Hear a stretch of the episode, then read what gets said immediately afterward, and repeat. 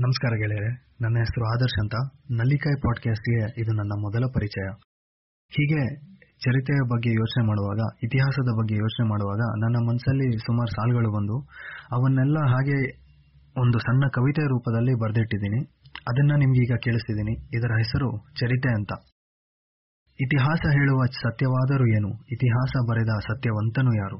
ಸುಳ್ಳನ್ನು ಸತ್ಯವೆಂದು ಹೇಳುವ ಚರಿತೆಯ ಸುಳ್ಳೆಂದು ಪ್ರಮಾಣಿಸಿ ಹೇಳುವವರಾರು. ಸತ್ಯವ ಹುದುಗಿಟ್ಟು ಸುಳ್ಳನ್ನು ಸ್ವರ ಮಾಡಿ ಹಾಡುವ ಚರಿತೆಯ ರಾಗದಿ ತಪ್ಪು ಹುಡುಕುವವರು ಯಾರು? ಸುಳ್ಳಾದ ಸುಳ್ಳನ್ನು ಸತ್ಯವಾದ ಸತ್ಯವನ್ನು ಬೆರೆಸಿ ಕಿರುಚಾಡಿ ಹೇಳುವುದು ಚರಿತೆ. ಮರೆಮಾಚಿದ ಸತ್ಯವನ್ನು ಸುಳ್ಳಿಂದ ಹೊರತೆಗೆದು ಬೆತ್ತಲೆ ಸತ್ಯವ ನೋಡಲಾದೀತೆ. ಹೂವಿನ ನಡುವಲ್ಲಿ ಮುಳ್ಳೊಂದು ಬೆರೆತಂತೆ, ಕಣಿವೆಯಲ್ಲಿ ಅಪರಿಚಿತ ಮಾರ್ದನಿಯು ಕೇಳುವಂತೆ. ಕತ್ತಲೆಯ ಆಗಸದಲು ತಾರೆಗಳು ಮಿನುಗುವಂತೆ ಸತ್ಯವು ಸದಾ ಹುದುಗುತ್ತಿದೆ ಚರಿತೆಯಲ್ಲಿ, ಯುಗಗಳು ಉರುಳಿದಂತೆ, ಅಗೋಚರ ಕೊನೆಯಂತೆ. ಈ ಕವಿತೆಯ ಸಾರಾಂಶ ಹೀಗಿದೆ.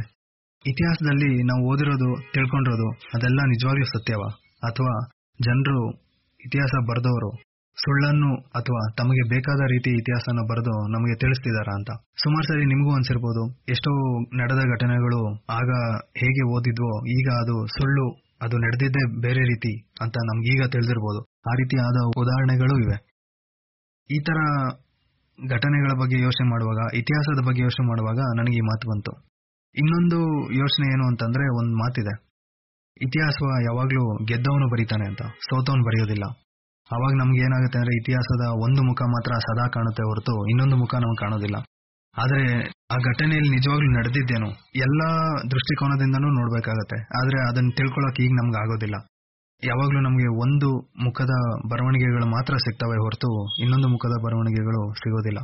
ಈ ರೀತಿಯ ಯೋಚನೆಗಳು ನನ್ನ ಮನಸ್ಸಲ್ಲಿ ಬಂದಾಗ ಈ ಕವಿತೆ ಹುಟ್ಕೊಳ್ತು. ಈ ರೀತಿ ನಿಮಗೂ ಅನಿಸಿರ್ಬೋದು, ಇತಿಹಾಸದ ಬಗ್ಗೆ ನಿಮಗೂ ಅನೇಕ ಯೋಚನೆಗಳು ಬಂದಿರಬಹುದು ಅನುಮಾನಗಳು ಬಂದಿರಬಹುದು ಇವನ್ನೆಲ್ಲ ಒಂದು ಮಾಡಿ ಒಂದು ಕವಿತೆ ರೂಪದಲ್ಲಿ ಬರೆಯೋ ಪ್ರಯತ್ನ ನಾನು ಮಾಡಿದ್ದೀನಿ. ನಿಮಗೆ ಈ ಕವಿತೆ ಇಷ್ಟ ಆಗಿರ್ಬೋದು ಅಂತ ಅನ್ಕೊಳ್ತೀನಿ. ಇದೇ ರೀತಿ ಪಾಡ್ಕಾಸ್ಟ್ಗಳಿಗೆ ಕೇಳ್ತಾ ಇರಿ. ನಲ್ಲಿಕಾಯಿ ಪಾಡ್ಕಾಸ್ಟ್ ಧನ್ಯವಾದ.